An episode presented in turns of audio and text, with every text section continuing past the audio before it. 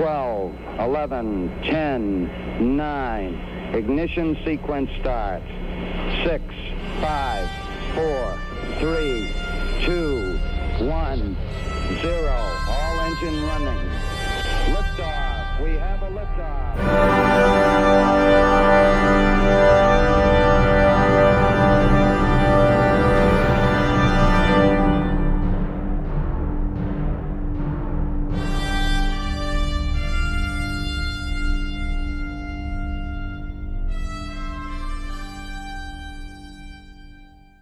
Hallo und herzlich willkommen zur 85. Ausgabe des Countdown Podcast.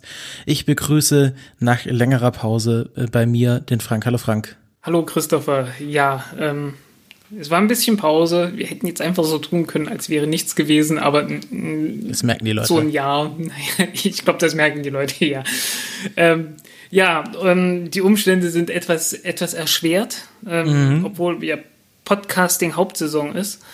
Ähm, aber es ist Podcasting Hauptsaison wegen irgendwelchen Viren und ich habe mich an irgendwelchen, mit irgendeinem Virus im Zug angesteckt. Äh, es geht mir weitgehend absolut gut. Äh, es ist irgendwie so minimales Fieber und irgendwie ein bisschen Matsch in der Birne, aber all, ansonsten eigentlich äh, alles ganz okay. Wenn die Sendung etwas kürzer wird, ähm, dann, dann wird sie etwas kürzer, aber ich denke, das ziehen wir jetzt durch. Äh, besser wird es ja in den nächsten Tagen nicht mehr. ja, wir halten auch den nötigen Sicherheitsabstand. Ähm, ich bin ähm, genau, ich habe ich hab das ja reichlich angekündigt. Wir haben ja die Pause primär gemacht, äh, weil ich meine Bachelorarbeit geschrieben habe. Das habe ich jetzt auch getan nach, nach vielen, vielen Jahren. Ähm, sie ist noch nicht abgegeben, aber sie ist fertig. Sie liegt äh, auf meinem Computer und äh, an zwei weiteren ähm, Sicherheits- äh, Orten ähm, und ich muss sie noch äh, einmal fertig korrigieren und dann abgeben. Ähm, und wir haben ja ähm, auch äh, Ende des Jahres beziehungsweise Anfang dieses diesen Jahres einen Jahresrückblick äh, traditionell auf dem Chaos Communication Congress gemacht, der auch schon veröffentlicht wurde und wie ich gesehen habe auch reichlich von euch gehört, liebe Hörerinnen und Hörer. Und ähm, Genau, der Plan ist jetzt, dass wir wieder, so, so, soweit es unsere Gesundheit erlaubt, ähm, alle zwei Wochen senden werden. Das ist auf jeden Fall der Plan. Und dann, dann werden wir mal schauen. Ne? Dann werden wir mal schauen. Wir haben äh, uns natürlich auch Gedanken gemacht. Wobei die Pläne sind etwas konkreter, als wir werden mal schauen. Ja, also das wird. Genau, wir haben uns ein bisschen Gedanken natürlich gemacht, äh, wie jetzt äh, auch dieses Format sich weiterentwickeln kann. Ähm, wir haben äh, jetzt auch ein paar neue Themen, feste Themenblöcke eingeplant. Das werdet ihr dann dieser Folge und dann im Verlauf der nächsten Folge auch alles noch merken. Ähm, und ja, der Rest wird sich finden. Äh, Thema Unterstützung oder sagen wir mal allgemeinen HörerInnenbeteiligung ähm, möchten wir uns einerseits natürlich bei allen Leuten bedanken, die uns auch in unserer Pause regelmäßig einen kleinen Obolus überwiesen haben. Ähm, da haben wir äh, äh, ein paar sehr treue Hörer gehabt, Hörerinnen gehabt, die uns da wirklich regelmäßig äh, Geld zugegeben haben. Ich kann jetzt auch gar nicht alle namentlich nennen, aber es sind natürlich auch die üblichen Verdächtigen. Ähm, äh, und da sei, ihr wisst, wer ihr seid, herzlich gedankt, ähm, dass ihr euch ähm, ja dass ihr uns, obwohl wir gar nicht produziert haben, da unterstützt hat, habt, weil natürlich haben wir laufende Kosten gehabt, ähm, was äh, Hosting und Domainkosten und äh, was weiß ich alles angeht. Und ähm, das hilft uns ungemein. Ja, und wir bedanken uns natürlich auch bei allen Leuten, die äh, uns nicht aus dem Podcatcher geworfen haben. Ja, und, das vor allen Dingen. Äh, obwohl wir ein Jahr lang äh, wirklich nichts gemacht haben, also oder nichts veröffentlicht haben, gemacht haben jede Menge. Ähm, vielen, vielen lieben Dank dass ihr uns da die Treue haltet. Ja, das ist äh, wirklich schön zu sehen. Es war auch für mich äh, sehr überraschend zu sehen. Also wir hatten ja nach ziemlich genau einem Jahr die, den nächsten Jahresrückblick veröffentlicht und der ähm, hat, hat kaum merklich weniger Abrufe gehabt als die anderen Folgen davor, was ja bedeutet, dass äh, da auch immer noch Bedarf besteht. Und es gab mir auch viel Feedback rein in unserer Pause, dass wir anscheinend auch gefehlt haben. Ja, ja, also es gab eine Menge Tweets, so, äh, oh, der Countdown, der fehlt mir. Und ähm, ja, er ist wieder da. Okay, ich glaube, dann haben wir uns genug den Bauch gestreichelt ähm, und äh, gehen zu unserem ersten neuen Themenblock, dem Newsblock, wo wir so ein bisschen die kürzeren, aber aktuelleren Themen in Zukunft besprechen wollen. Und ähm, ja, Frank, fang doch einfach mal mit dem ersten Newsblock an. Ja, der letzte Dragon-Frachter, der ist äh, geflogen, gestartet äh, auf dem Weg zur ISS, hat auch schon angedockt, beziehungsweise wurde angedockt, nennt sich ja Birthing. Ich habe zwischendurch festgestellt, äh, Birthing, das ist, ähm, wenn man, äh, ist ein nautischer Begriff Und eigentlich geht es darum, dass man irgendwie ein großes Schiff hat und dann mit einem kleinen Schlepper äh, praktisch äh, das, das Schiff zum Dock schleppt. Äh, das ist Birthing. Und äh, im Weltraum macht man das natürlich nicht mit einem, mit einem kleinen Schlepper, sondern halt mit dem Roboterarm. Äh, also er hat dann so äh, auf diese Art und Weise angedockt. Wo, ja, wo ich mir jedenfalls. auch durchaus vorstellen kann, dass in Zukunft größere Raumschiffe kleinere Piloten-Schlepper-Raumschiffe äh, bekommen werden. Also so. Das kann durchaus sein. In der Science-Fiction-Zukunft. Ja, die Zukunft, TM. Ähm, die Zukunft TM wird jedenfalls ohne diesen Dragon-Frachter auskommen müssen, weil das ist der letzte, der allerletzte äh, von denen, äh, die ja seit, oh, ich glaube 2010 ist der erste gestartet, zumindest äh, so als, als Massensimulator. Äh, und dann 2012 der erste zur ISS, glaube ich. Wird jedenfalls der letzte. Danach äh, der Crew Dragon wird dann umgebaut zu Frachtern. Äh, also es gibt einfach eine Frachterversion, von dem der auch Menschen fliegen soll. Und ja, damit werden dann die restlichen Frachtaufträge abgearbeitet. Und es macht dann einfach, so wie ich das verstehe, einfach keinen Sinn, zwei verschiedene Dragon-Versionen weiterhin zu produzieren, wenn man die für Menschen ausgelegte Dragon-Version auch ganz einfach für Fracht benutzen kann. Genau. Äh, was das angeht, sollte man sich auch mal von Elon Musk die äh, Keynote anhören, die er auf der Satellite 2020 äh, Konferenz gehalten hat. Ist halt typisch für SpaceX, dass man versucht, alles möglichst einfach zu halten und äh, nicht so viele Überschneidungen zu haben und so weiter und so weiter. Ihr kennt ihr ja, ihr habt ja diesen Podcast gehört schon öfters mal. Ich glaube, ich habe da schon öfters mal drüber gesprochen. Werden wir auch noch äh, ausführlich zukommen, denke ich. Äh, was sich jetzt langsam wirklich ernsthaft ankündigt, ist Weltraumtourismus in größerer Skala als bisher. Ähm, es hat ja bis jetzt, glaube ich, sieben äh, private Astronauten gegeben. Mit insgesamt acht Flügen. Einer ist zweimal, ein, ein, einer, ich glaube, einer ist zweimal geflogen. Äh, es gab auch eine Frau dabei. Ähm, aber das wird jetzt deutlich ausgebaut. Ähm, vor allen Dingen mit SpaceX. Äh, SpaceX hat, also es gibt irgendwie Anstrengungen, dass man mit einem äh, SpaceX Dragon bis zu vier Leute einfach nur in den Orbit bringt, äh, in einen höheren Orbit als üblich. Und die Leute dort einfach ein paar Tage rumfliegen lässt, bis sie wieder zurückfliegen.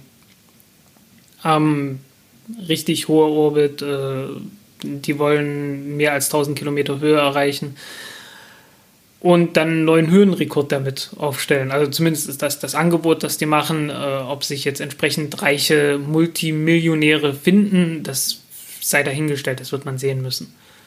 Und bedeutet das, wenn da sind das dann vier TouristInnen, die dort drin sind und niemand mehr als ausgebildeter Pilot an Bord oder ist dann immer noch eine Fachperson an Bord? Ähm, in dem Fall konkret weiß ich es nicht. Äh, ich weiß gar nicht mehr, wie diese äh, Space Adventures hieß das, glaube ich. Ähm, die wollen das anbieten. Das sind die gleichen, die auch äh, so mit Dennis Tito und so weiter zur ISS geflogen sind. Mhm. Äh, die wollen das anbieten. Ähm, ich habe auch irgendwo noch, ein, noch einen Artikel, den habe ich jetzt gerade hier nicht verlinkt, aber der kommt noch. Nee, das ist der Artikel, genau. Ähm, und es gibt noch einen, zweite, äh, einen zweiten Anbieter, ähm, das ist Axiom Space. Und was Axiom macht, ist äh, einen Teil der ISS auszubauen ähm, für ja praktisch für private Anwendungen sozusagen. Also die wollen äh, insgesamt drei Module hochfliegen, die dann angedockt werden und äh, praktisch zu einer eigenen Station ausgebaut werden an der ISS. Und wenn die ISS dann äh, 2028 oder später äh, ja, deorbitiert werden soll, dann docken die das ab, äh, docken noch ein, ein äh, Stromversorgungsmodul an und äh, ja, dann fliegt das Ding alleine. Wobei alle Module so ausgebaut sind, sowieso, dass sie auch von alleine alleine fliegen können. Also die haben alle so drei, äh, Lagekontrolle, Triebwerke, Solarzellen, ähm, haben Kühlung drin. Ist halt nur nicht so, dass man äh, damit die volle Besatzung, die man da geplant hat, ich glaube irgendwie acht Leute, ähm, dauerhaft versorgen könnte. Verstehe.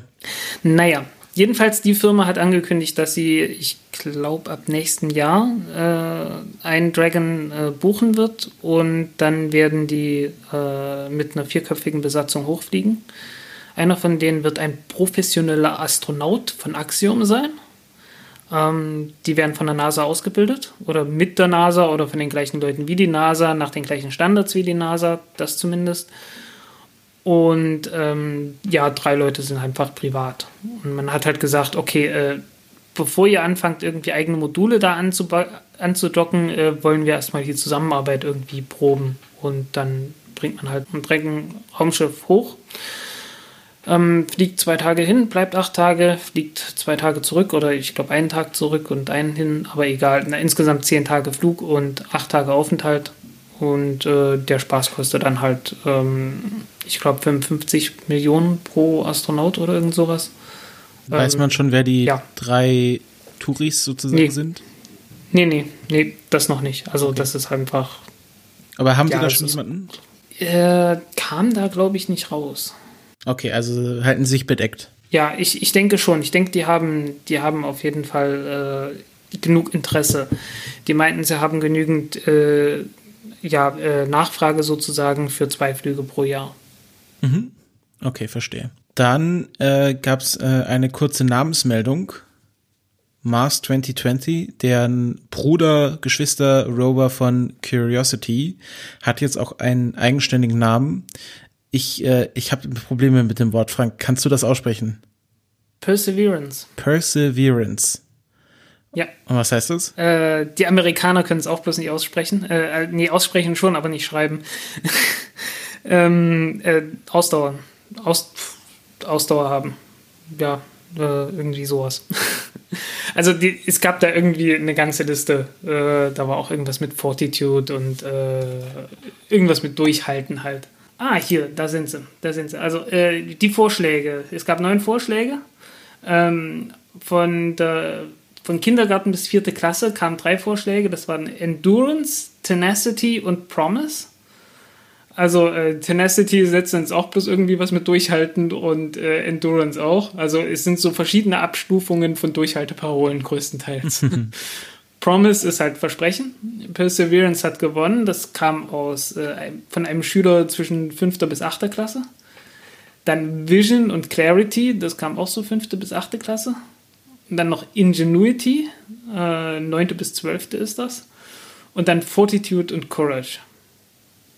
Und mhm. Fortitude ist halt jetzt nicht durchhalte, aber äh, ähm, ja, Verteidigungs-Fortitude, so Befestigungs- Standhaftigkeit. Ja, nicht nur das, aber es, ja, so Standhaftigkeit, ne? Also, ja. Also, äh, man sieht schon irgendwie, es sind, es sind äh, jetzt nicht die, nicht die tollsten Namensvorschläge. Nicht sehr einfallsreich. Äh, genau, ich hatte gesagt, ich würde ihn ja einfach Klischee nennen und damit alle Namen auf einmal abdecken. Und er soll ja jetzt, äh, wie der Name schon oder wie der alte Name schon sagt, dieses Jahr noch gestartet werden. Ja, muss, ne? Muss ja, weil ähm, die, die Startfenster machen sich, gehen ja nur alle 28 Monate, äh, alle 26 Monate auf. Und äh, entweder jetzt oder 2022. Und dieses Schicksal äh, trifft ExoMars. Ähm, ExoMars ist nicht fertig geworden. Der hat doch jetzt auch einen eigenen äh, Namen. Heißt er nicht Rosalind Franklin? Genau, ja. Rosalind Franklin. Genau. Äh, die entdeckt dickeren der DNA? Die sowas? kommt darauf an, wie man fragt.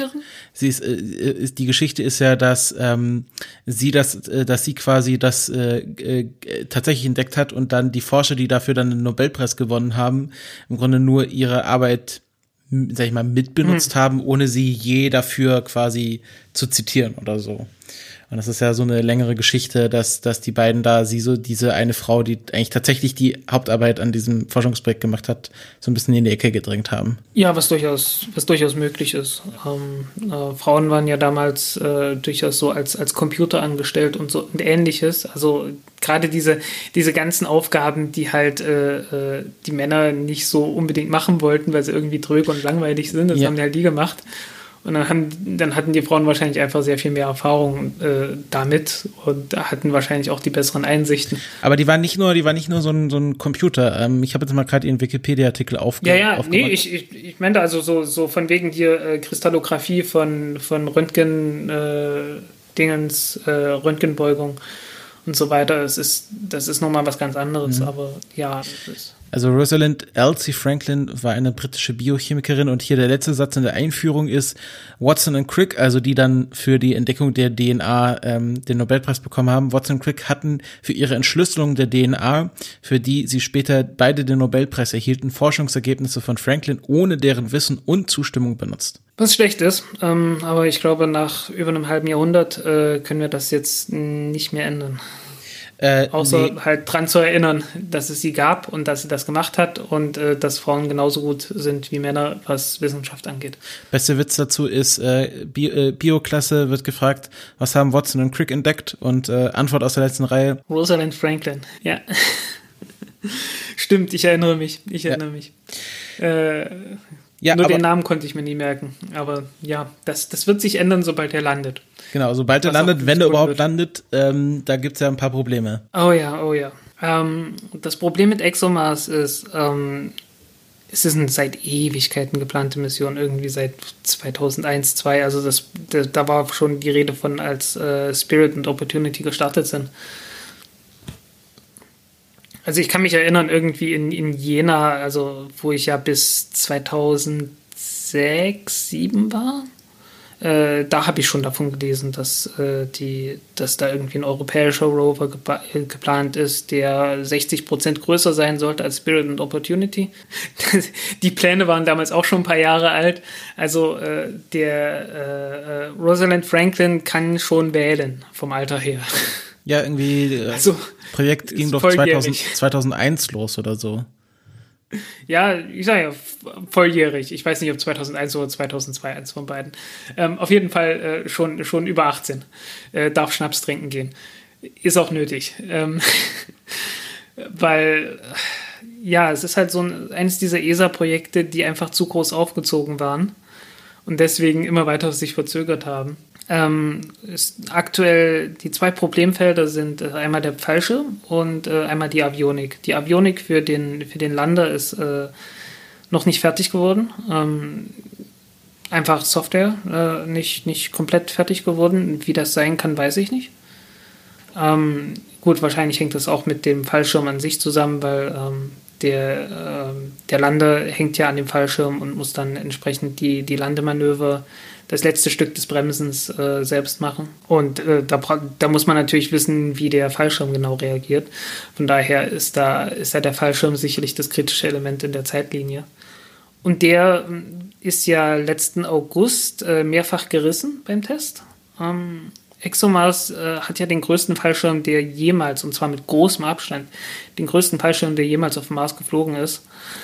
Ähm, wird erst mit einem kleineren Fallschirm, uh, ich denke so zwölf Meter groß oder so. Ich müsste gucken. Ich, äh, wahrscheinlich liege ich daneben. Ähm, mit einem Überschallfallschirm äh, abgebremst auf Unterschallgeschwindigkeit und dann äh, wird ein größerer Fallschirm ausgeklappt, äh, um praktisch den Rest der Geschwindigkeit abzubauen und dann langsam zu Boden zu schweben sozusagen. Und den allerletzten Rest übernehmen dann die, die Raketentriebwerke. Und der große Fallschirm ist 35 Meter groß, äh, doppelt so groß wie alles, was bis, je, bis dahin äh, jemals auf dem Mars unterwegs war.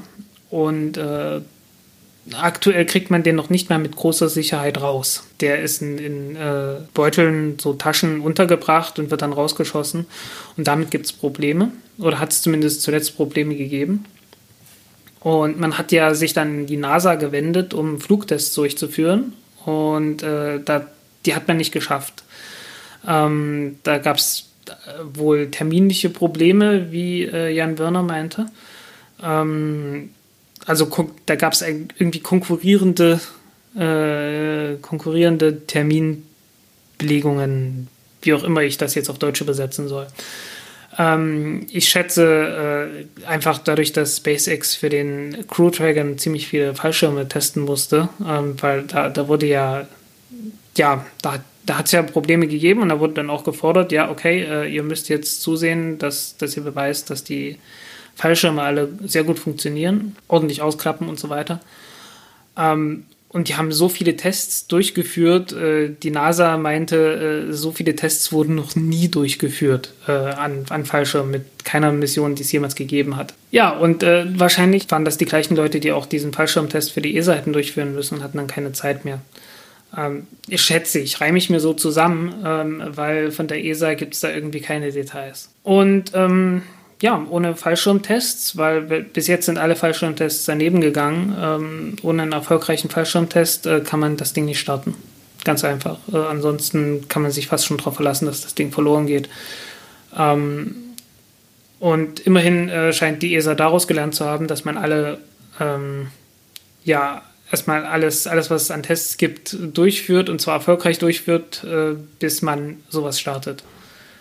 Ja, Problem ist jetzt, ähm, dass die Rover entsprechend noch teurer werden. Ähm, zwei Jahre Verspätung, zusätzlicher Entwicklungsaufwand, äh, die Leute müssen weiter bezahlt werden, ähm, selbst wenn sie nichts tun, sozusagen. Die Firmen, die äh, das Equipment bereitstellen, die müssen noch weiter bezahlt werden und so weiter und so weiter. Entsprechend wird dann alles noch teurer. Ursprünglich sollte er jetzt, äh, also ganz ursprünglich sollte er, glaube ich, 2007 fliegen oder so. Oder 2009. Aber jetzt ist man bei, äh, dann war man bei 2018 lange gewesen, aber als dann Schiaparelli, wir erinnern uns an diesen Schrapnelli-Vorfall, ähm, abgestürzt ist, äh, hat man es einfach verschoben, direkt äh, auf, auf 2020 und ähm, ja, jetzt sind wir da. Und jetzt ist wieder verschoben. Ja, ich hatte, ich hatte auf der, also wir werden einen, einen Artikel verlinken. In dem Artikel ist ein äh, Video drin, äh, Mitschnitt von der Pressekonferenz, die Jan Wörner gegeben hat. Und äh, Jan Wörner und äh, der, der ESA-Chef für robotische und menschliche Weltraumerkundung. Ähm, die haben das gegeben äh, per Videokonferenz, war alles sehr improvisiert. Rogosin sollte eigentlich dabei sein, konnte aber nicht, angeblich aus technischen Problemen.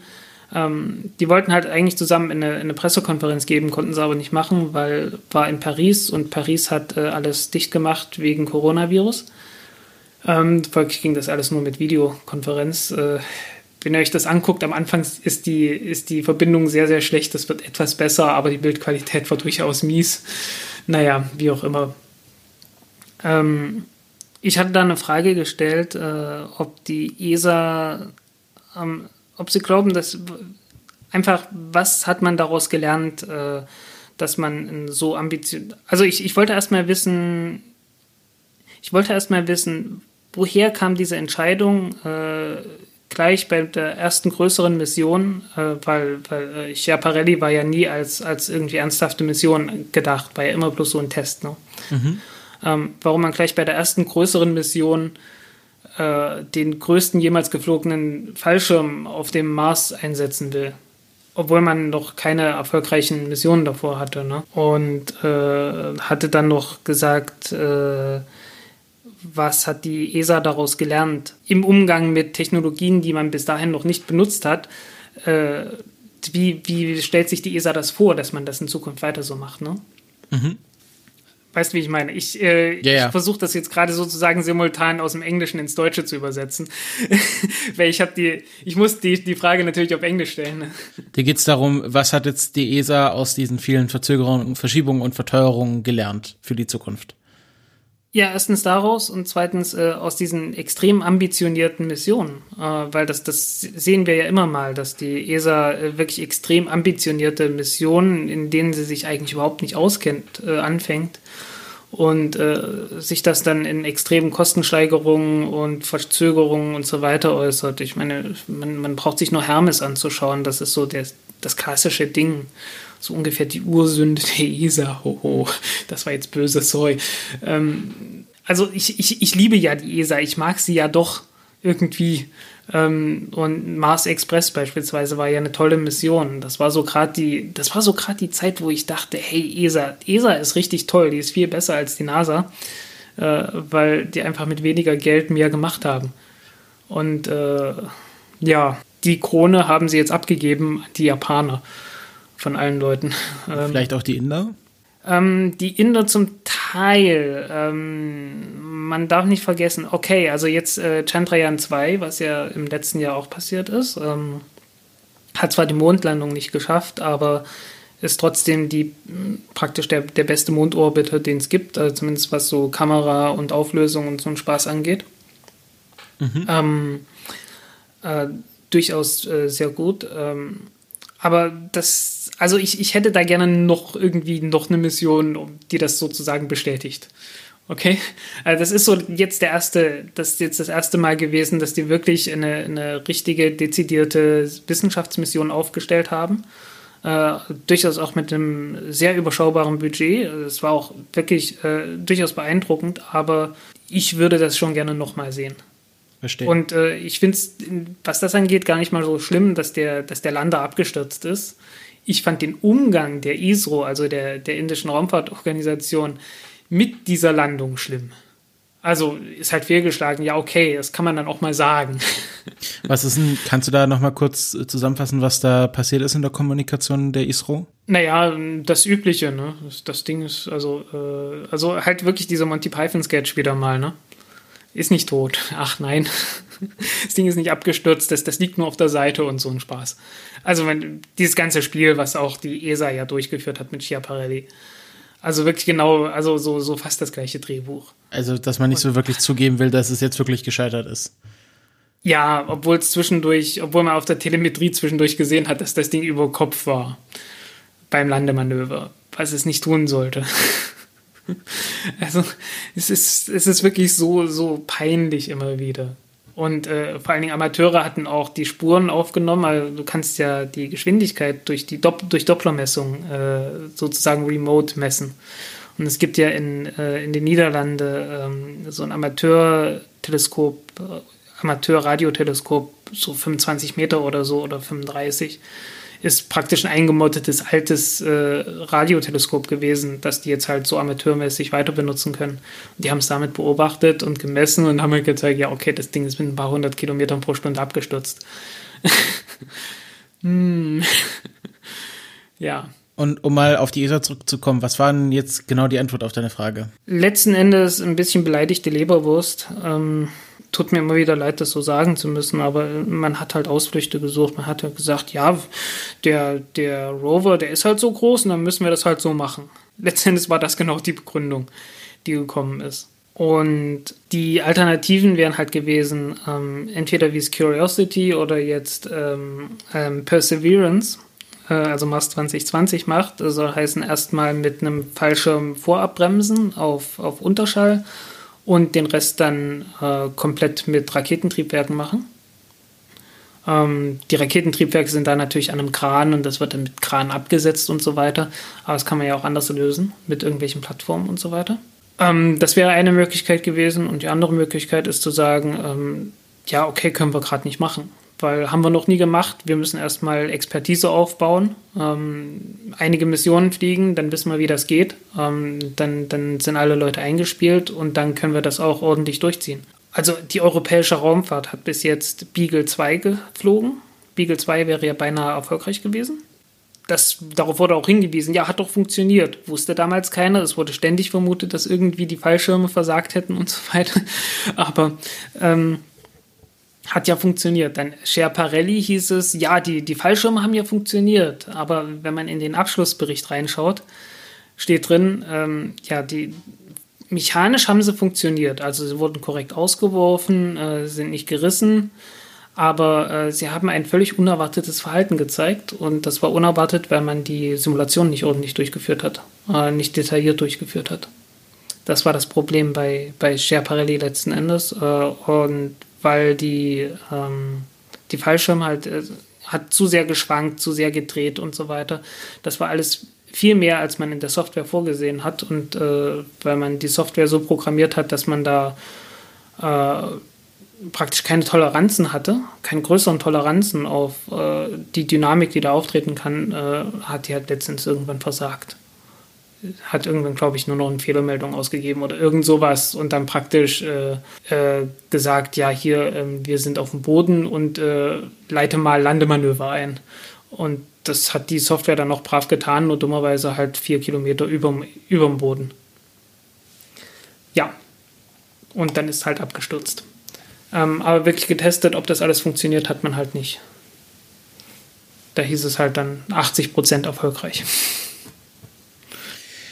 Okay, ähm, ich glaube, wir reden jetzt schon viel zu lange über dieses Thema, was eigentlich nur ein News-Thema sein sollte. Ja, Der, genau. Die, die, ähm, die Kernaussage ist, ähm, ExoMars Rosalind Franklin Rover wurde auf 2022 verschoben. Dann hatten wir noch Astra, hat die DARPA Challenge verloren. Äh, Astra ist eine Firma, die eine kleine Rakete hergestellt hat, die äh, so 50 bis 150 Kilo schwere satellitenniedrige Erdumlaufbahnen bringen sollte. Ähm, viele Details gibt es da nicht äh, über die Rakete insbesondere. Ähm, sie sollte jedenfalls innerhalb von, ich glaube, 24 oder 48 Stunden sollten zwei Satelliten von zwei unterschiedlichen Standorten damit in die Erdumlaufbahn gebracht werden, damit man die, äh, ja, damit sie irgendwie, ich glaube, 10 Millionen Dollar vom, vom US-Militär bekommen. Ähm, das hat nicht geklappt. Das wurde einfach äh, verschoben, lange Zeit immer wieder. Dann gab es schlechtes Wetter war man eigentlich schon über den, Zeit, über den Termin hinaus, aber da hieß es, ja, okay, wenn es klappt, dann klappt's. Äh, und dann mussten es absagen, wenn es irgendwo einen Fehler gab. Also die waren halt einfach noch nicht bereit. Und, und die Challenge war einfach, starte zwei Satelliten innerhalb von 24 Stunden, oder wie war das? Wie? Genau, äh, da geht es praktisch um Rapid Response. Also das Militär möchte in der Lage sein, äh, einen Satelliten, den sie gerade brauchen, jederzeit äh, starten zu können von verschiedenen Standorten aus. Okay, und äh, das. Was ja bisher noch, was bisher ja sehr unüblich ist, ne? Ja. Äh, und ist diese Challenge damit jetzt auch vorbei oder gibt es da noch andere Mitbewerber? Die waren die letzten. Okay. Alle anderen, sind, alle anderen waren schon lange ausgestiegen. Hm, verstehe. Sie haben das gar nicht zu Ende probiert, sondern sind vorher rausgefallen, wie beim Luna X-Preis. Ja, dann äh, die Ankündigung, ein Handynetz per Satellit. Ähm, äh, Vodafone investiert in äh, Space Mobile. Was die machen wollen, ist eine Satellitenkonstellation, die einfach direkt mit Handys auf der Erde, und zwar normalen Handys, wie, also so mit, mit LTE, 5, äh, 5G und so weiter, äh, kommunizieren kann und dann direkt eine, eine, Verbindung aufnehmen kann, wie so ein Handymast. Handymast im Weltall. Ähm, nette Technik, was die damit machen wollen, ist, äh, aber du kannst das nicht mit einem einfachen Satelliten machen, weil du brauchst eine sehr große Antenne um äh, so, ein, so ein Handysignal äh, auf einem kleinen, auf einer, auf einer kleinen Fläche aufzufangen. Mhm. Ich weiß nicht, also du, du brauchst halt eine, eine äh, gute Auflösung sozusagen. Also du musst dir die, die, diese, diese Antenne vorstellen wie ein Radioteleskop. Und dieses Radioteleskop muss dann halt eine relativ hohe Auflösung haben, damit sie dieses eine äh, Funksignal von dem einen Handy, mit dem du jetzt gerade kommunizieren möchtest, dann auch tatsächlich auffangen kann. Okay, also ist das halbwegs verständlich. Ja, umso kleiner, so, also es ist ein kleines Funk, äh, Funkquelle, so ein Handy. Und man braucht ein großes Netz, um, um das dann quasi einfangen zu können. Ja, braucht man eine große Antenne sozusagen, ja. ja. Okay. Und das kann man halt nicht ein, in einen kleinen Satelliten einbauen, deswegen sollen da ähm, mehrere Satelliten Informationen fliegen, irgendwann mal. Äh, und dann praktisch äh, wie so eine, wie so ein, wie die Radioteleskope auf der, auf der Erde, wenn du so, so Radioteleskopstationen hast, wo du mehrere Satellitenschüsseln so nebeneinander hast. Also so dass very, man die so, so verschaltet. Very large array Geschichten. Genau, genau sowas. Und das wollen die machen. Ähm, irgendwann mal mit Wi-Fi verbinden, also wirklich mit Wi-Fi, also WLAN. Ähm, wie sinnvoll das ist, sei dahingestellt, aber es könnte klappen.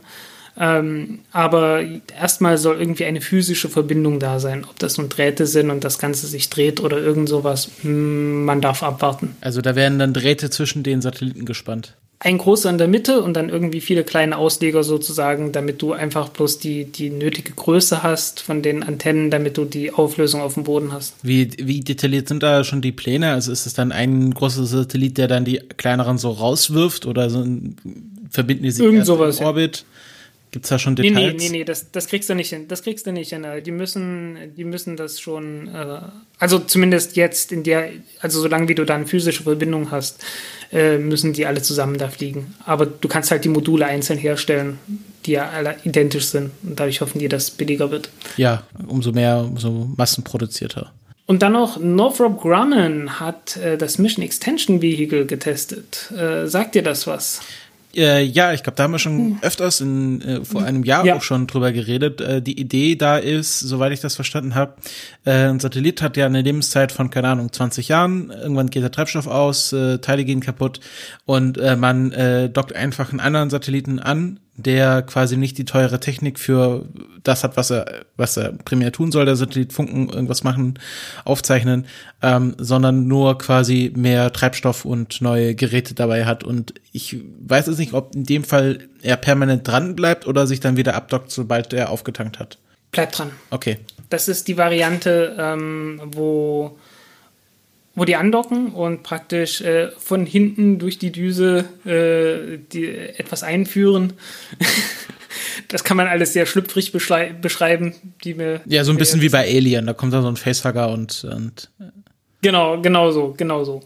Ähm, ja, bleibt, bleibt längere Zeit dran. Bleibt dann einfach dran. Ähm, okay. Übernimmt praktisch die gesamte Steuerung. Ähm, vorausgesetzt natürlich ist, dass der, äh, dass der Satellit an sich noch funktioniert. Also die Technik muss schon noch laufen. Also, Ansonsten lohnt sich das halt nicht. Also da, da muss, äh, müssen, müssen auch noch alle Schwungräder und so laufen oder muss nur quasi die, die operative Technik noch laufen? Ja, die, ja, mindestens die operative, ne? Also ähm, Stromversorgung, äh, Sender. Ich meine, wenn die, wenn die Nutzlast, die eigentlichen, also die Antenne und die Sender und so weiter, wenn die nicht funktionieren, naja, dann kannst du es auch sein lassen. Ja, das, das ist klar, aber wenn dann halt nur der Treibstoff mhm. fehlt, dann kann man quasi einfach noch weiter dran bauen. Genau. Mhm. Und äh, wie, wie sah jetzt dieser, dieser spezielle Test im Genauen aus? Hingeflogen und äh, angedockt. Äh, Intelsat, glaube ich. Intelsat 31 irgendwas. Müsste gucken, welcher, welcher es genau war. Ähm, gab ein nettes Schwarz-Weiß-Bild von dem Satelliten im Orbit, was man sehr selten hat. Also äh, Bilder von Satelliten im Orbit kriegt man jetzt eigentlich nie zu sehen, weil äh, die, die Satelliten fliegen ja alle allein. Also man, man hat da nicht äh, noch irgendwie einen zweiten Satelliten daneben, der mal ein Bild machen könnte.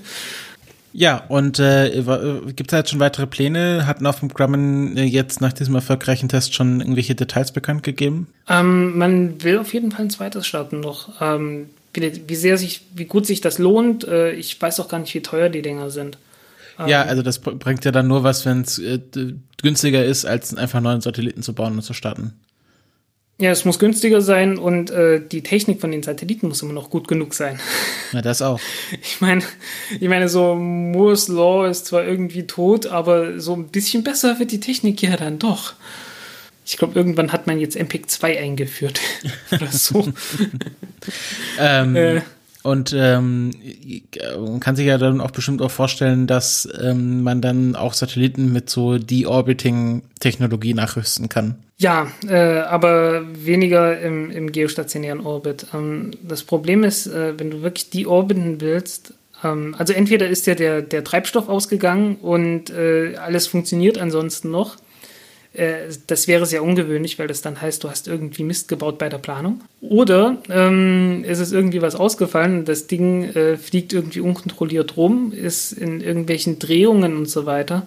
Und da wird es dann richtig schwierig, weil ähm, dieses äh, Mission Extension Vehicle funktioniert halt wirklich nur, wenn der Satellit ruhig im, im All äh, steht, sozusagen, ohne sich zu drehen. Also die Lagekontrolle und so weiter muss alles noch funktionieren.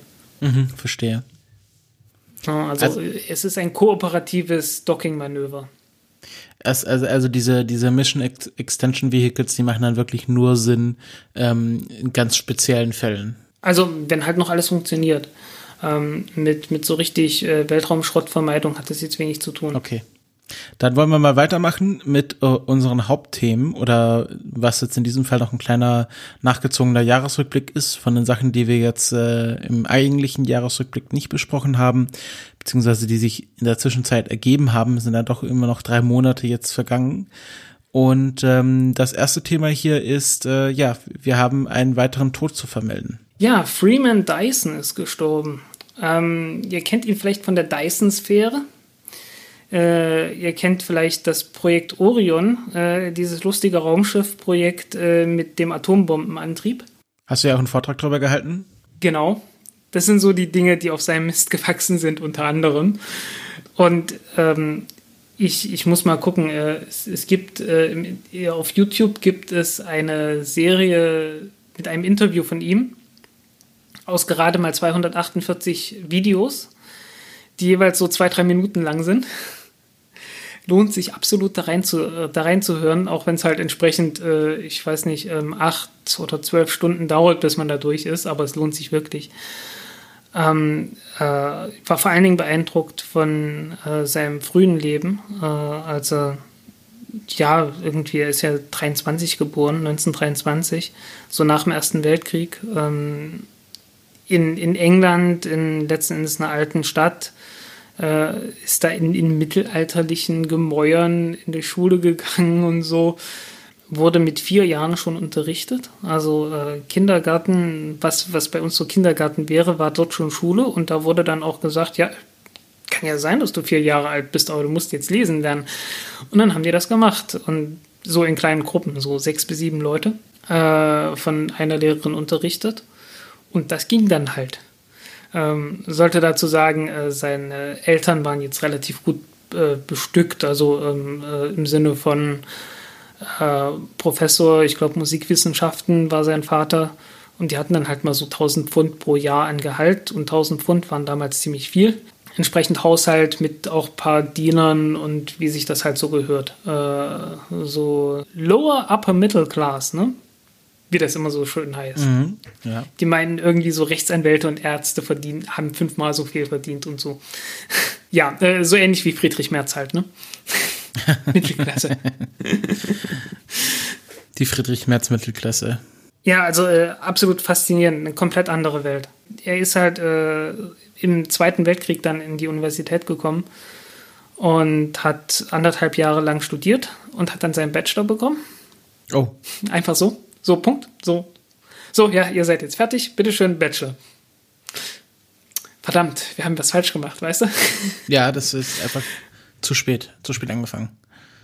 Ja, zu spät angefangen. Äh, äh, ist dann äh, und hat dann angefangen äh, im, im Bomber Command äh, zu arbeiten. Ähm, wurde, also er, er war sein ganzes Leben eigentlich Pazifist gewesen ähm, und hat dann irgendwie gesehen, okay, die Nazis sind in Frankreich drin und äh, du hast dann in Frankreich irgendwie, ja, da, da gibt es dann keinen Pazifismus mehr entweder machst mehr Nazis mit oder machst mehr Widerstand mit. Aber irgendwie zu sagen, ja, hey, irgendwie Kumbaya, jetzt ist mal Frieden, das funktioniert so richtig nicht.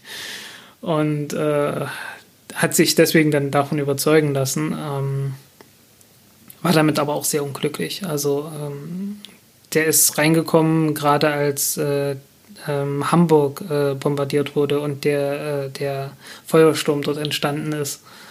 Ähm, ja, das galt damals als großer Erfolg.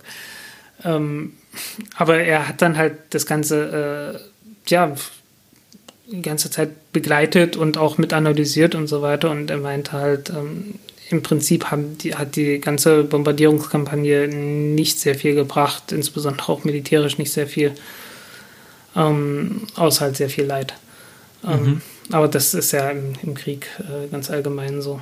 Ähm, also er war da, er war da wirklich sehr unglücklich und viele andere auch. Und ähm, vor allen Dingen war er unglücklich darüber, dass äh, im, im Kommandostab, äh, die es ja eigentlich beraten sollten, dass die komplett beratungsresistent waren.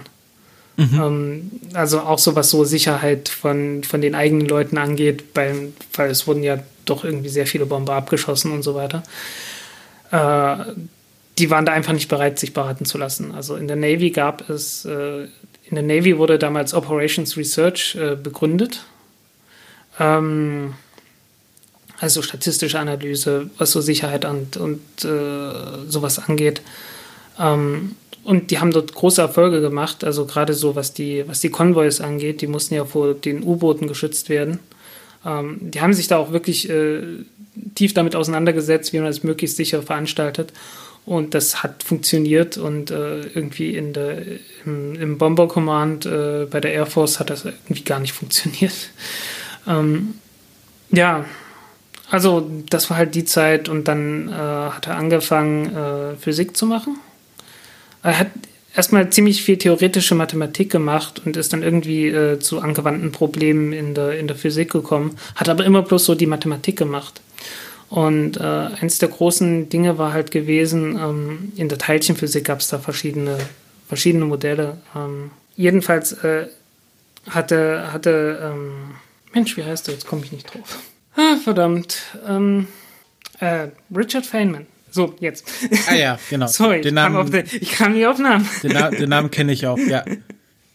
ja, äh, Richard Feynman äh, war, ja, war ja bekannt gewesen für seine Feynman-Diagramme. Da geht es um, um äh, Quanten, äh, nicht Quantenmechanik, das war noch, eine, noch mal eine Ecke komplizierter gewesen. Äh, letzten Endes um das, um das Verhalten von Elektronen, äh, die Pfad, also wie sich, wie sich Elektronen äh, verhalten können zum Beispiel. Äh, auch diverse andere äh, Teilchen. Ich, ich krieg's jetzt gerade nicht zusammen. Ähm, jedenfalls, äh, Feynman hat das mit seinen Feynman-Diagrammen gemacht und dahinter ein sehr einfaches mathematisches Modell gehabt, wie man aus diesen äh, Diagrammen ähm, mathematische Formeln schreiben kann. Und hat dann einfach geguckt, mh, hm, ja, okay, hier kommt es falsch raus, aber wenn ich da das Vorzeichen umstelle, dann stimmt's wieder und so weiter. Also hat dann so, so langsam in iterativen Prozessen das Ganze gemacht, bis es dann halt gestimmt hat.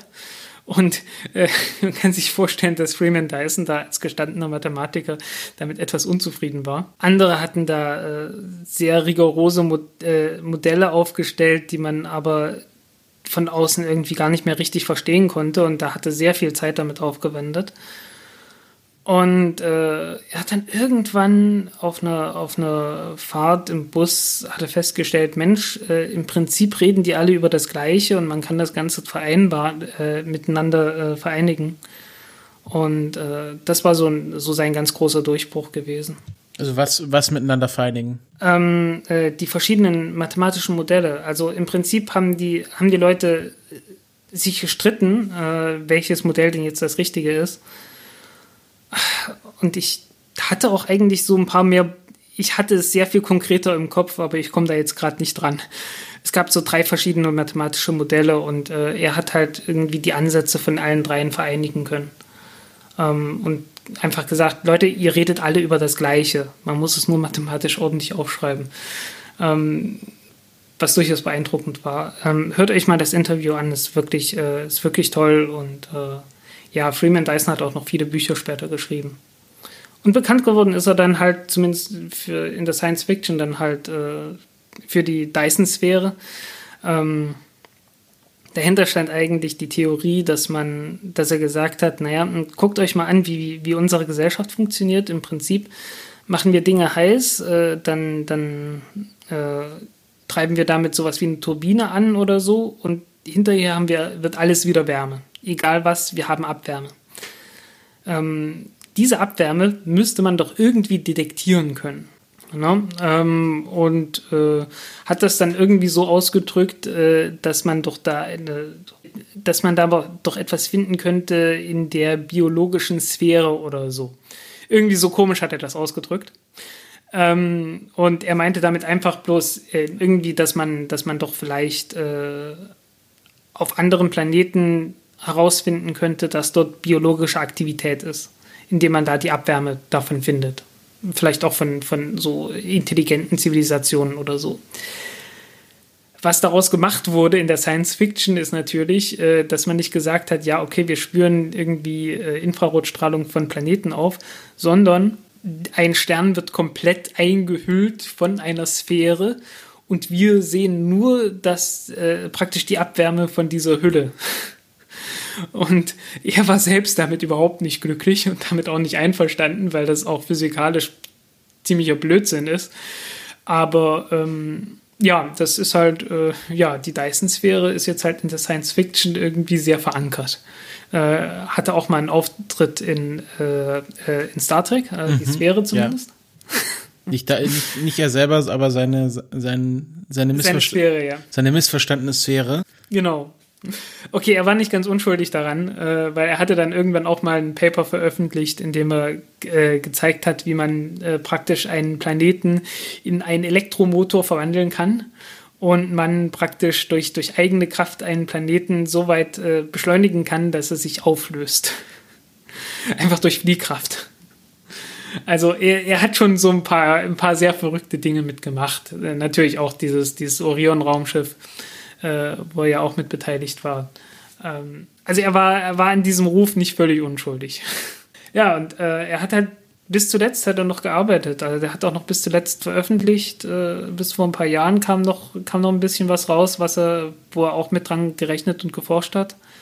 Und äh, gestorben ist er, weil er auf dem Weg in sein Büro war, im Institute for Advanced Technologies oder Advanced Sciences, irgend sowas. Halt, wo, da, wo er halt immer gearbeitet hat. Auf dem Weg in sein Büro ist er gestürzt und äh, ja, ist dann im, im Krankenhaus äh, irgendwie an den Folgen gestorben. Also wirklich äh, Nerd bis zur letzten Stunde. Der wurde ja aber auch recht alt, also irgendwie um die. Ja, 96. 96, ja. Ja. Ja, da kann man an einem Sturz schon mal sterben. Ja, das ist in dem Alter äh, eine ernsthafte Gefahr. Ne? Mhm. Ähm, Bettvorleger sind gefährlich. Mhm,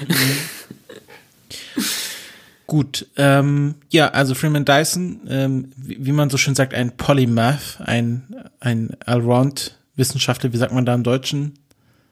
Ähm, äh, Tausendsasser. Ich komme gerade nicht drauf. Tausendsasser, genau. Irgend sowas.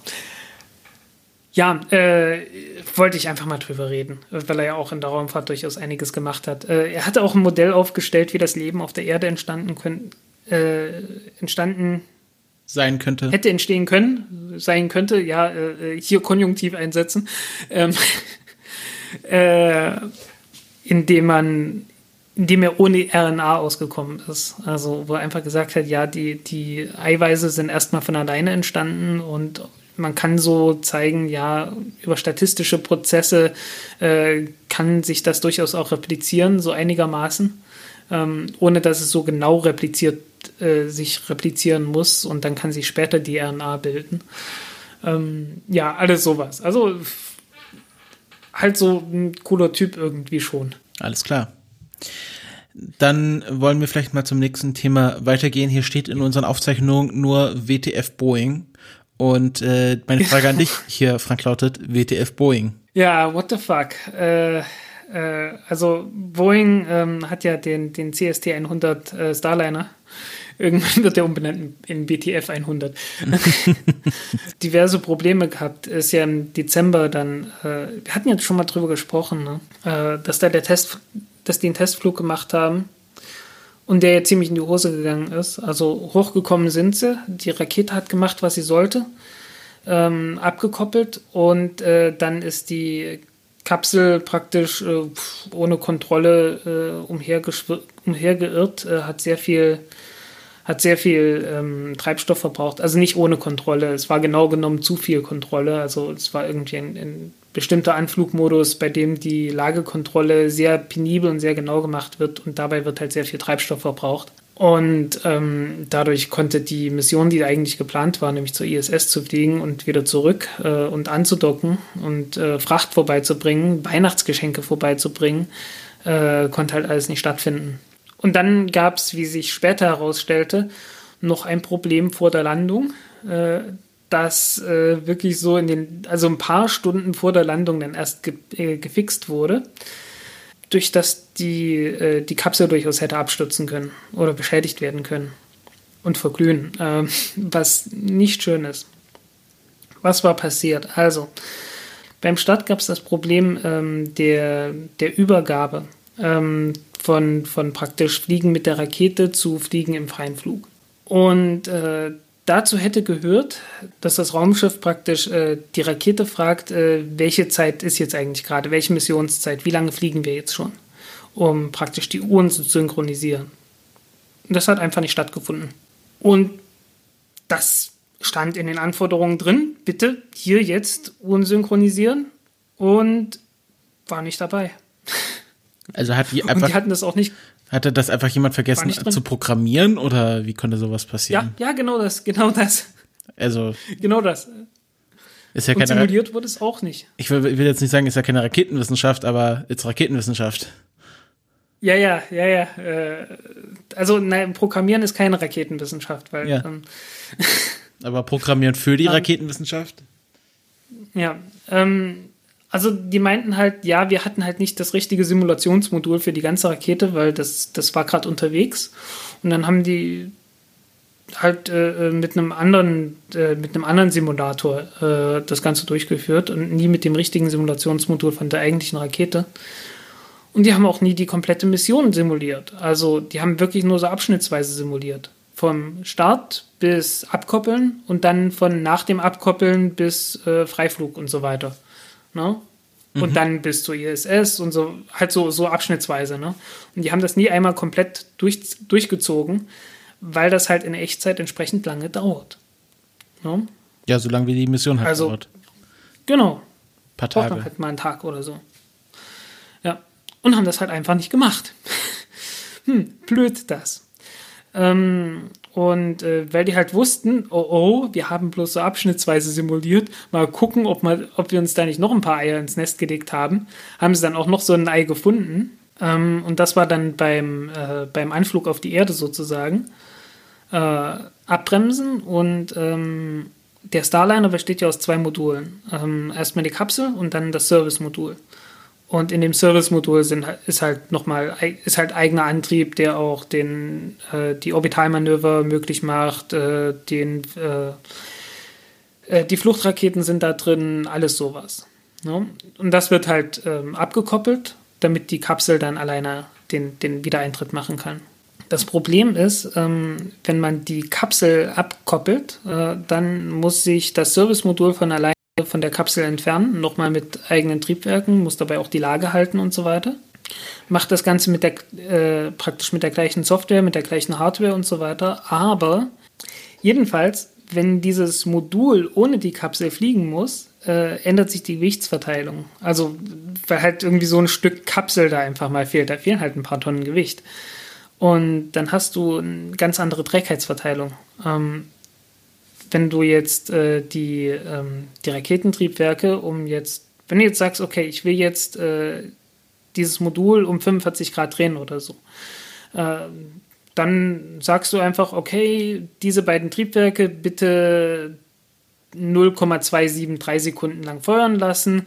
Ähm, so viele, so und so viele Millisekunden warten und dann nochmal in Gegenrichtung nochmal genauso lange ähm, feuern lassen. Ne? Und dann äh, steht das Ding wieder und hat sich um 45 Grad gedreht.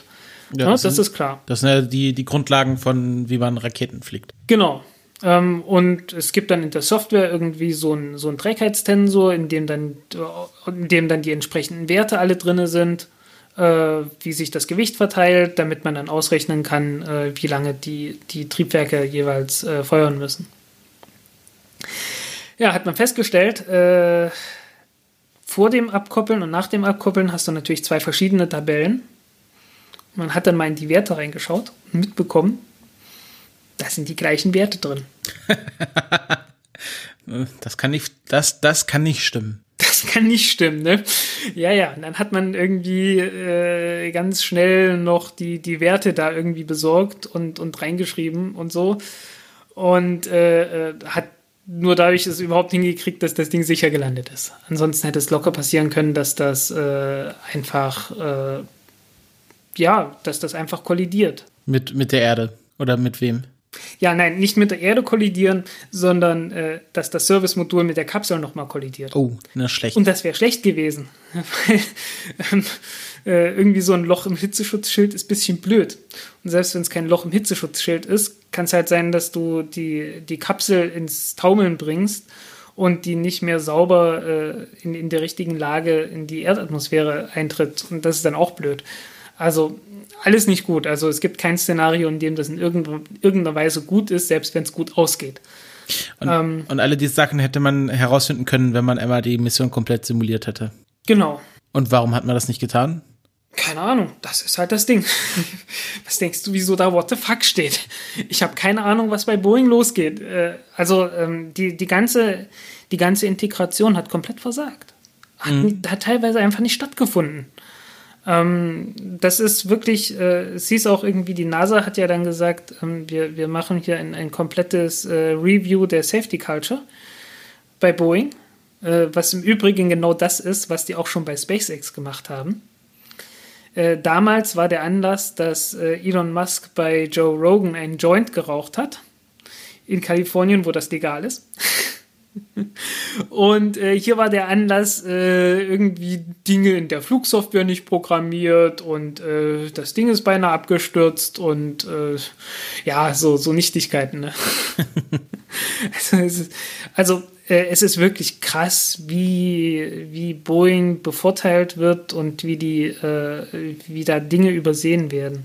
Ähm, wie das zustande kommen kann, ist äh, letztendlich auch klar. Es ist das gleiche Problem wie bei der Boeing 737 MAX. Äh, Boeing hat praktisch den Starliner selbst zertifiziert. Ähm, also die hatten, die hatten halt äh, Leute schon von der von der Flugaufsichtsbehörde äh, beziehungsweise von der NASA mit drin gehabt. Ähm, aber Boeing hat halt letztendlich gesagt, okay, wir zertifizieren das auf diese Art und Weise und die, die NASA-Leute haben das halt mehr oder weniger ab, einfach nur abgenickt. Also kann man da auch so ein bisschen die NASA in die Mitschuld nehmen? Ja, und das haben die auch selbst gesagt. Also das, das muss man der NASA zugute, zugute halten, äh, dass die NASA auch gesagt hat, äh, wir, wir waren da viel zu nachlässig gewesen in unserer Aufsicht. Mhm. Und was ist jetzt, also was bedeutet das jetzt für Boeing und für den Starliner? Wahrscheinlich irgendwelche Verzögerungen oder wie geht's da jetzt ja, weiter? Das äh, weiß man noch nicht so genau, weil ähm, was genau in dem Report steht, äh, wird nicht veröffentlicht. was ein bisschen blöd ist. Äh, also irgendwann kommt er sicherlich raus. Äh, der ist nicht öffentlich, aber man kommt, also die Amerikaner kommen theoretisch dran durch so ein Freedom of, Freedom of Information Request. Äh, okay, das könnte sich jetzt alles etwas verzögern. Ich weiß nicht, wie die, wie die Behörden jetzt gerade in Anbetracht des Notstandes, der ja nun endlich ausgerufen wurde in den USA, ähm, ähm, arbeiten. Äh, ob nochmal ein zweiter Testflug gemacht werden muss, da wollte sich auch niemand dazu äußern. Ähm, angeblich hat Boeing äh, reichlich 400 Millionen dafür zur Seite gelegt. Also, ähm, ja, keine Ahnung, wie das da weitergeht. Also, es ist auf jeden Fall äh, Big Mess. Ne?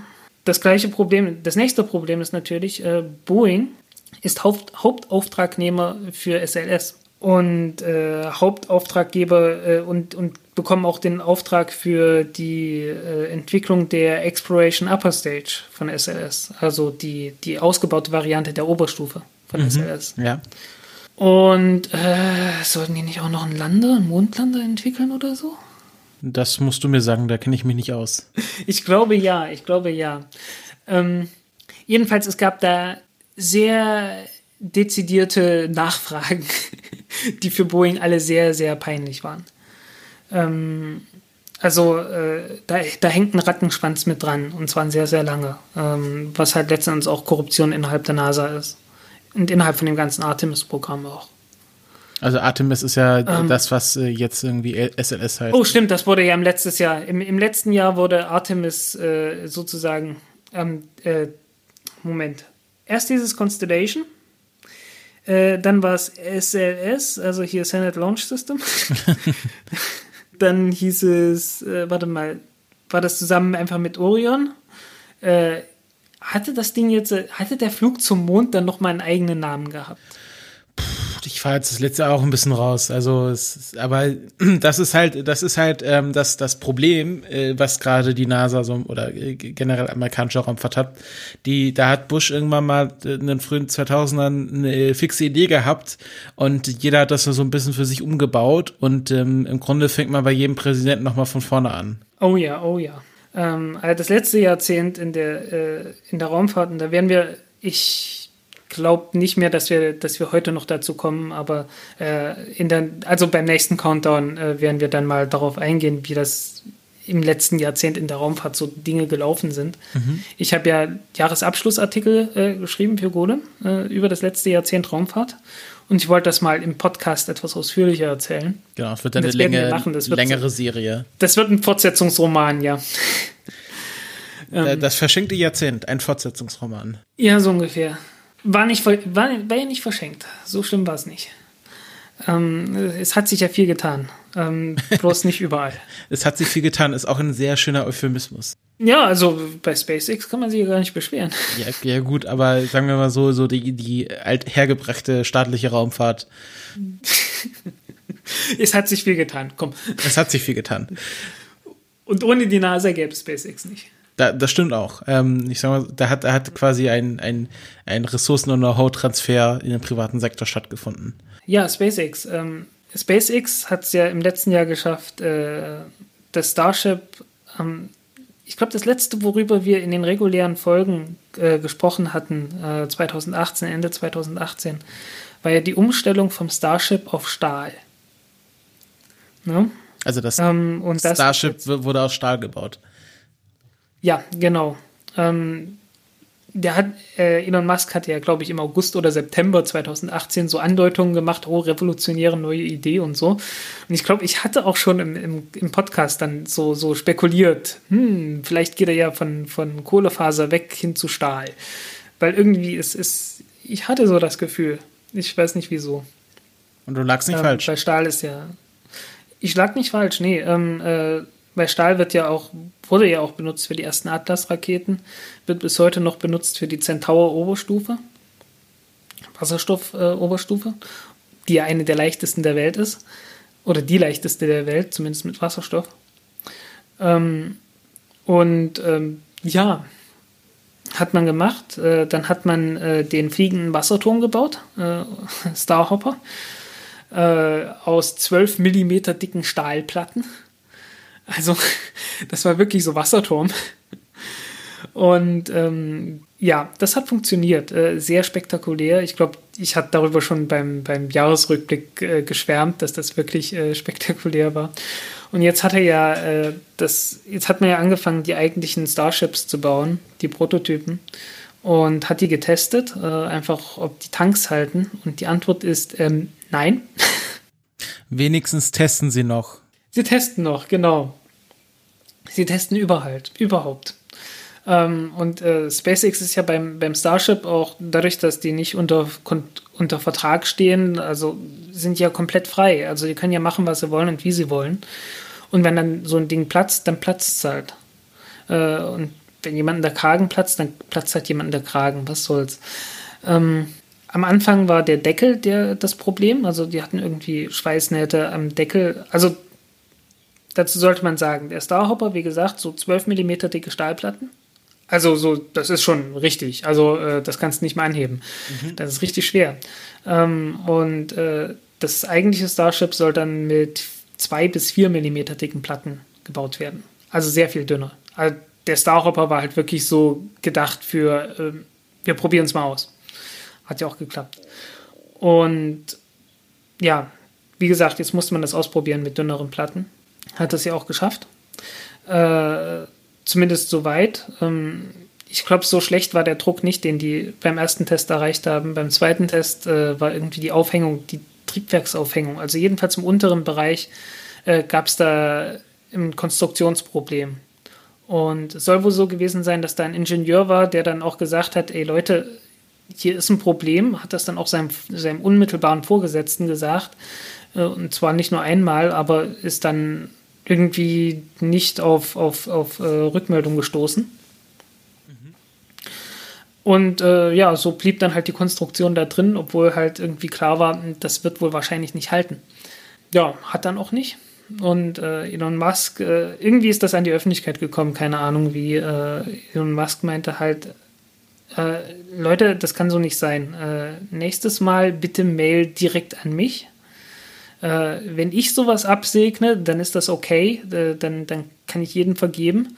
Aber äh, wenn, äh, wenn einfach irgendwo äh, Scheiße passiert und äh, ich, ich höre davon nichts, na dann kann ich, dann, dann, dann ist so Vergebung etwas Mangelware. Aber es ist halt auch ein Kommunikation, ein Problem von Kommunikation und Firmenkultur. Aber auf genau die Art und Weise stellt man das halt her. Ne? Indem man dann halt auch sagt, Leute, das ist nicht das Problem. Wenn, wenn ich irgendwie Ja sage äh, dann, und es geht schief, dann geht das auf meine Kappe. Ähm, aber sagen müsst das schon. das wäre schon mal ganz nett. Ja. Was ja, was ja auch bei SpaceX so, so eine Frage ist, äh, Elon Musk äh, ist halt letzten Endes Lead Engineer, ne? Und der nicht nur so den Namen nach, sondern irgendwie der an den gehen halt irgendwie alle Dinge und der sagt dann halt, ja, das machen wir und das machen wir und das machen wir. Ähm, sicherlich weiß der auch nicht alles im Detail, aber äh, er hat dann halt so den Überblick und äh, steht dafür auch gerade. Was etwas ist, das man anderswo ja leider nicht hat. Ja, das ist ja nochmal eine, auch eine andere Struktur. Also das ist ja wirklich ist es ja seine Firma und äh, klar, es ist äh, der äh, hier schweißt der Chef noch selbst. Also ich glaube nicht, dass er selber schweißt, aber es ist SpaceX ist ja in einem gewissen Maße immer auch noch ein Startup und ähm, äh, ich arbeite ja auch selbst in einem Startup natürlich jetzt nicht äh, in ähnlichem Umfang, aber da ist halt, wenn dann halt äh, der Chef quasi der ist, der auch die Firma gegründet hat und quasi die Idee zu dem ganzen Quark hatte, ähm, dann hängt, hängt der da auch noch mal mehr mit drin, als wenn das irgendwie wie Boeing eine Firma ist, wo irgendwelche ähm, Aufsichtsräte sitzen oder was weiß ich, oder Direktoren oder was sie da für eine Führungsstruktur ja. haben. Ja, bei Boeing äh, soll wohl das Problem gewesen sein, was zumindest jetzt immer wieder gesagt wird, dass äh, die McDonnell Douglas aufgekauft haben und äh, dann äh, praktisch die Rechnungslegung und äh, also so das, das ganze Geldmanagement sozusagen äh, von McDonnell Douglas halt Boeing übernommen hat. Und von da an soll es wohl abwärts gegangen sein. Ja, solche, solche, solche Firmenübernahmen und Strukturprobleme, das sind so im Postmortem ist das immer eine ganz spannende Geschichte, aber ich glaube, da will man nicht dabei sein, wenn gerade äh, da das den Bach runtergeht. Oh ja, das will man wirklich nicht. Ja, ähm, äh, mein, mein Hals. Äh. Ja, okay, ich verstehe schon. Also, also, ähm, genau, das waren die Themen für diese Folge. Ähm, wie ihr, ihr gemerkt habt, waren da noch mal ein paar ältere Themen dabei und äh, wie ihr wahrscheinlich auch gemerkt habt, müssen wir uns noch selber so ein bisschen neu finden. Ich meine, ähm, ich hatte, ich habe jetzt lange nicht mehr regelmäßig gepodcastet und habe auch nicht mehr wahrscheinlich so die Routine drin, wie ich sie Ende 2018 drin hatte. Und ähm, wie schon am Anfang angesprochen, äh, Frank äh, ist gerade gesundheitlich auch äh, ein wenig angeschlagen und wir haben jetzt noch mal einfach versucht, dieses Zeitfenster zwischen wir podcasten wieder und die ganze Welt geht an Corona zugrunde Runde abzupassen, so dass wir wenigstens noch eine Folge raushauen vor der vor, vom Weltuntergang. Und ähm, genau. wenn wir dann in zwei Wochen den Weltuntergang überstanden haben und äh, die Gesellschaft äh, wieder aufgebaut wurde, ähm, hoffentlich können wir dann gleich die nächste Folge raushauen, um da so ein bisschen äh, die Routine auch wieder reinzubringen. Ich ich glaube, meine, meine heile, meine heile Rennfahrtwelt ist irgendwie total kaputt jetzt erstmal ein bisschen. Formel 1 auch, oder so. Formel 1 auch abgesagt oder so? Alles, alles. alles. Ja. Formel 1 nicht, Formel 2 nicht, Formel 3 nicht, äh, IndyCar nicht, Formel E nicht, äh, es ist äh, äh, Le Mans fährt nicht. Alles, es fährt gar nichts. Es ist so schlimm. Ja, äh, hier, äh, hier bei uns, Aber, ja. bei uns im Haushalt äh, schauen wir Biathlon und da war heute auch äh, das letzte Rennen im Weltcup ähm, der eigentlich noch ein bisschen gegangen wäre, ähm, aber äh, ja, ja. Mata Foucault äh, beendet seine Karriere in diesem Rennen, hat es auch anscheinend gewonnen. Und ähm, ja, das äh, schauen wir mal. Jetzt werden wir wahrscheinlich viel Zeit haben, um äh, Raumfahrt-News zu lesen. Ja, einmal das und äh, ich, ich werde so mein. Ich, ich, also Cold Turkey brauche ich nicht zu machen. Es gibt ein paar Leute, die E-Sport übertragen. ist das dann, ist das dann äh, Formel, Formel, äh, hier gibt doch bestimmt auch so Videospiele, äh, Rennen, Auto. Ja, ja, äh, das ist R-Factor 2, äh, ah, okay. wird gespielt, ähm, dann Gran Turismo.